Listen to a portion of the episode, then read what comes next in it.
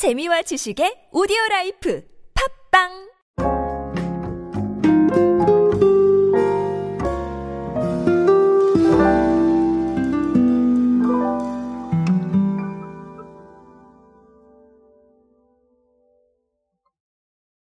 광고를 위한 우리의 이야기는 계속해서 커지고 있습니다.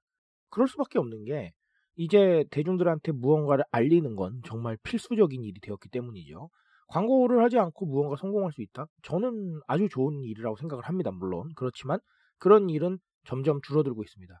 우리의 광고에 노출되는 인원들은 계속해서 줄어들고 있고 그런 마당에 아예 노출을 하지 않는다? 이거는 아, 쉽지 않은 일이 되고 있다. 이렇게 말씀을 드리고 싶습니다.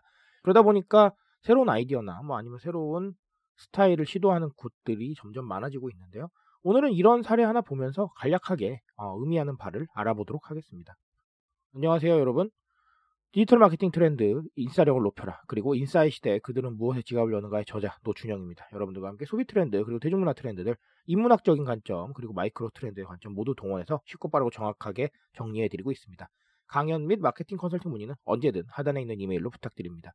여러분 소식 들으셨을 겁니다. 오비 맥주가 카스 제품, 네, 이걸 all new 카스라고 해서 새로운 제품을 선보입니다. 이게 투명병을 채택을 한 건데, 어, 이 부분을 광고를 하기 위해서 5개의 광고를 진행을 했습니다. 지나다니시다가 보셨을지도 모르겠어요. 코엑스, 뭐 강남역, 신논현역 이런 쪽에서 5개를 했으니까 보셨을지 모르겠는데, 어, 이 광고판에 SSAC, 그러니까 이제 발표한 자료에 따르면 이걸 싹이라고 표현을 하셨는데, 이 글자만 화면 노이즈처럼 흔들리는데 이어서 글자가 카스로 바뀌면서 네, 광고가 종료가 됩니다. 그래서 그거 말고는 그닥 그렇게 큰 내용은 없어요. 그리고 뭐 밑에 뭐 지나친 음주는 뭐 그 문구가 있기 때문에 이제 술 광고라는 건 알 수 있고 네, 카스라는 건 알 수가 있지만 어쨌든간 맥주 형태는 아예 등장하지 않고 그리고 이게 술 광고라는 걸 정확하게 인지할 수 있는 방법도 없습니다. 주류 광고라는 거는 뭐 꼭 주류가 등장하지 않아도 약간 조금 뭐 좀 뭐랄까요 주류를 마시는 상황이라던가 이런 상황들을 좀 말해주는 경우가 많았는데 어, 이런 부분들이 싹 빠졌습니다. 어쨌든간 이거에 대해서 오비맥주 측은 카스를 뒤집어 놓은 문구로 싹 바뀐 카스, 네, 요걸 의미한다라고 얘기를 했습니다. 제가 말씀드렸잖아요. SSAC, 그러니까 카스를 뒤집은 걸 싹이라고 표현을 했다고 여기서. 네, 그러다 보니까 싹 바뀐 카스 이렇게 연결이 되는 겁니다. 어, 어쨌든 이걸 제가 보면서 느낀 거는 사실 두 가지였어요. 첫 번째는 뭐였냐면 아 정말 이제 유튜브와 기존에 있었던 광고, 네, 매스미디어들 광고가 경계가 허물어지는구나라는 생각을 했습니다. 이 경계가 허물어진다는 건 무슨 뜻이냐면 각자 성격이 조금은 달랐었는데 그 성격이 정말 뉴미디어로 완전히 넘어가고 있구나라는 생각을 했습니다. 이거 제가 부연 설명을 조금 해드릴게요. 제가 외부 강연에서도 말씀을 드리고 또이 네, 클립에서도 자주 말씀을 드렸었는데 결국 우리가 기존의 매스미디어라고 생각했던 뭐 TV, 라디오 혹은 뭐 이런 5개 광고들 그리고 뭐 지하철 광고 뭐 이런 것들 다 매스미디어라고 저는 봅니다. 왜냐하면 광고를 실는 곳은 뭐 5개 광고판이 미디어 역할을 하진 못하겠지만 그럼에도 불구하고 어쨌든간 우리가 기존에 있었던 광고들을 실어내는 하나의 수단이었으니까 다 매스미디어라고 통칭을 하도록 하죠. 그러면 이런 매스미디어에 접근하는 방법과 뉴미디어에 접근하는 방법이 좀 많이 다르다 이렇게 말씀을 드렸죠. 기존에 있었던 매스미디어는 좀 호흡이 길지만 어, 뉴미디어는 호흡이 짧기 때문에 이런 부분들을 최적화시킬 수 있는 방법을 고민해야 된다라고 말씀을 드렸는데 사실상 이 카스 광고는 거의 뭐 유튜브나 뉴미디어에 해당하는 부분들을 네, 매스미디어로 가져온 부분이 있죠. 그래서 이 경계가 많이 허물어졌구나라는 생각을 합니다. 우리가 뉴미디어에 적응하는 방법은 네, 제가 말씀을 드렸지만 짧은 호흡과 그리고 호기심을 자극하는 겁니다. 이 호기심을 자극하는 것 자체가 굉장한 노출을 부를 수 있다라는 생각을 꼭 하셔야 돼요. 그래서 제가 펀슈머 개념을 강조를 드렸던 건데요. 이런 상황에 눈길을 주는 것 자체가 노출이다라는 개념으로 접근을 하셔야 될 때가 된 것 같습니다. 결국은 이런 거예요. 제가 누누이 강조드리지만 관심사 기반으로 바뀌어가고 있기 때문에 무언가를 의무적으로 노출해야 되는 상황은 이제는 지나간다라는 말씀을 드리고 싶습니다. 기존에 있었던 매스미디어에서 뭐 내가 드라마나 예능을 좋아를 하면 그쵸? 그러면 그 드라마나 예능이 시작하기 전에 나오는 광고들 거의 의무적으로 노출이 됐지만 지금은 관심사 기반이라서 내가 관심 없는 광고에 눈길도 주지 않고 유튜브 광고 다 넘겨버리고 이런 사회 아니겠습니까? 그래서 결국은 눈길을 주는 것 자체가 노출이다라는 생각으로 접근하셔야 되는데 어, 그런 부분들이 뉴미디어 최적화다. 그리고 그 눈길을 주는 것 자체가 노출이라는 생각을 가지고 호기심을 자극을 하는데 그게 짧은 호흡으로 이어져야 된다라고 말씀을 드렸는데 네, 카스가 그대로 5개 광고에 그걸 적용을 한 거예요. 그래서 어, 경계가 조금 좀 허물어지고 있고 어, 뉴미디어의 특성을 우리가 기존에 있었던 매스미디어에도 활용할 때가 된 것 같다라는 얘기 드리고 싶고요. 자, 두 번째는 제가 몇 번 강조 드렸었는데 이것도 대상 없는 광고에 대한 생각을 좀 해보셔야 될 것 같아요.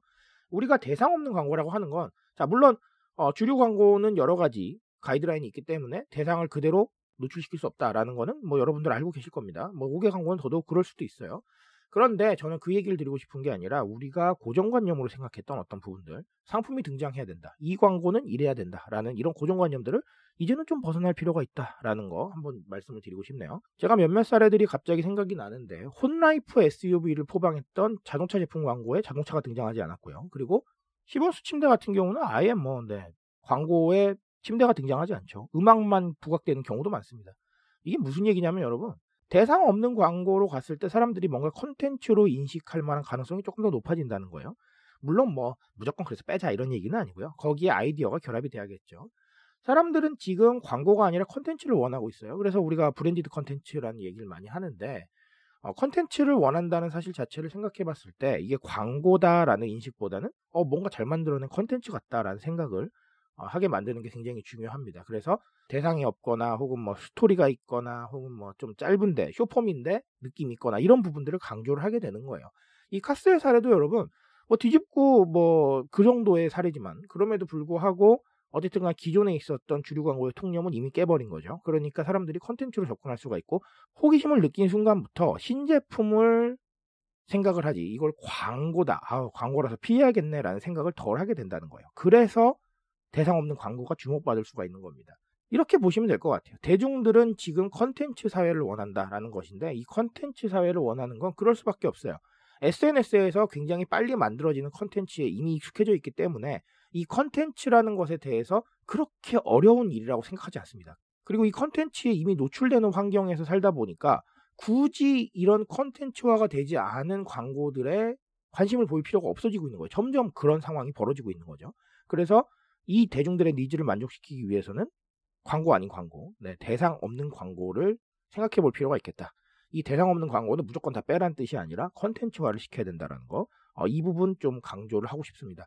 그래서 어쨌든 카스의 사례로 우리가 느껴야 될 건 뭐였습니까? 첫 번째는 기존 매스미디어와 뉴미디어의 개념이 이제는 네, 구분성에서 조금 좀 차이가 생기고 있는 것 같다. 그래서 뉴미디어의 강점들을 생각해서 네, 새로운 방향성들을 보완할 필요가 있다라는 거. 그리고 두 번째는 대상 없는 광고, 컨텐츠화에 좀 더 주력을 해야겠다라는 거. 이렇게 두 가지를 말씀을 드리고 싶습니다.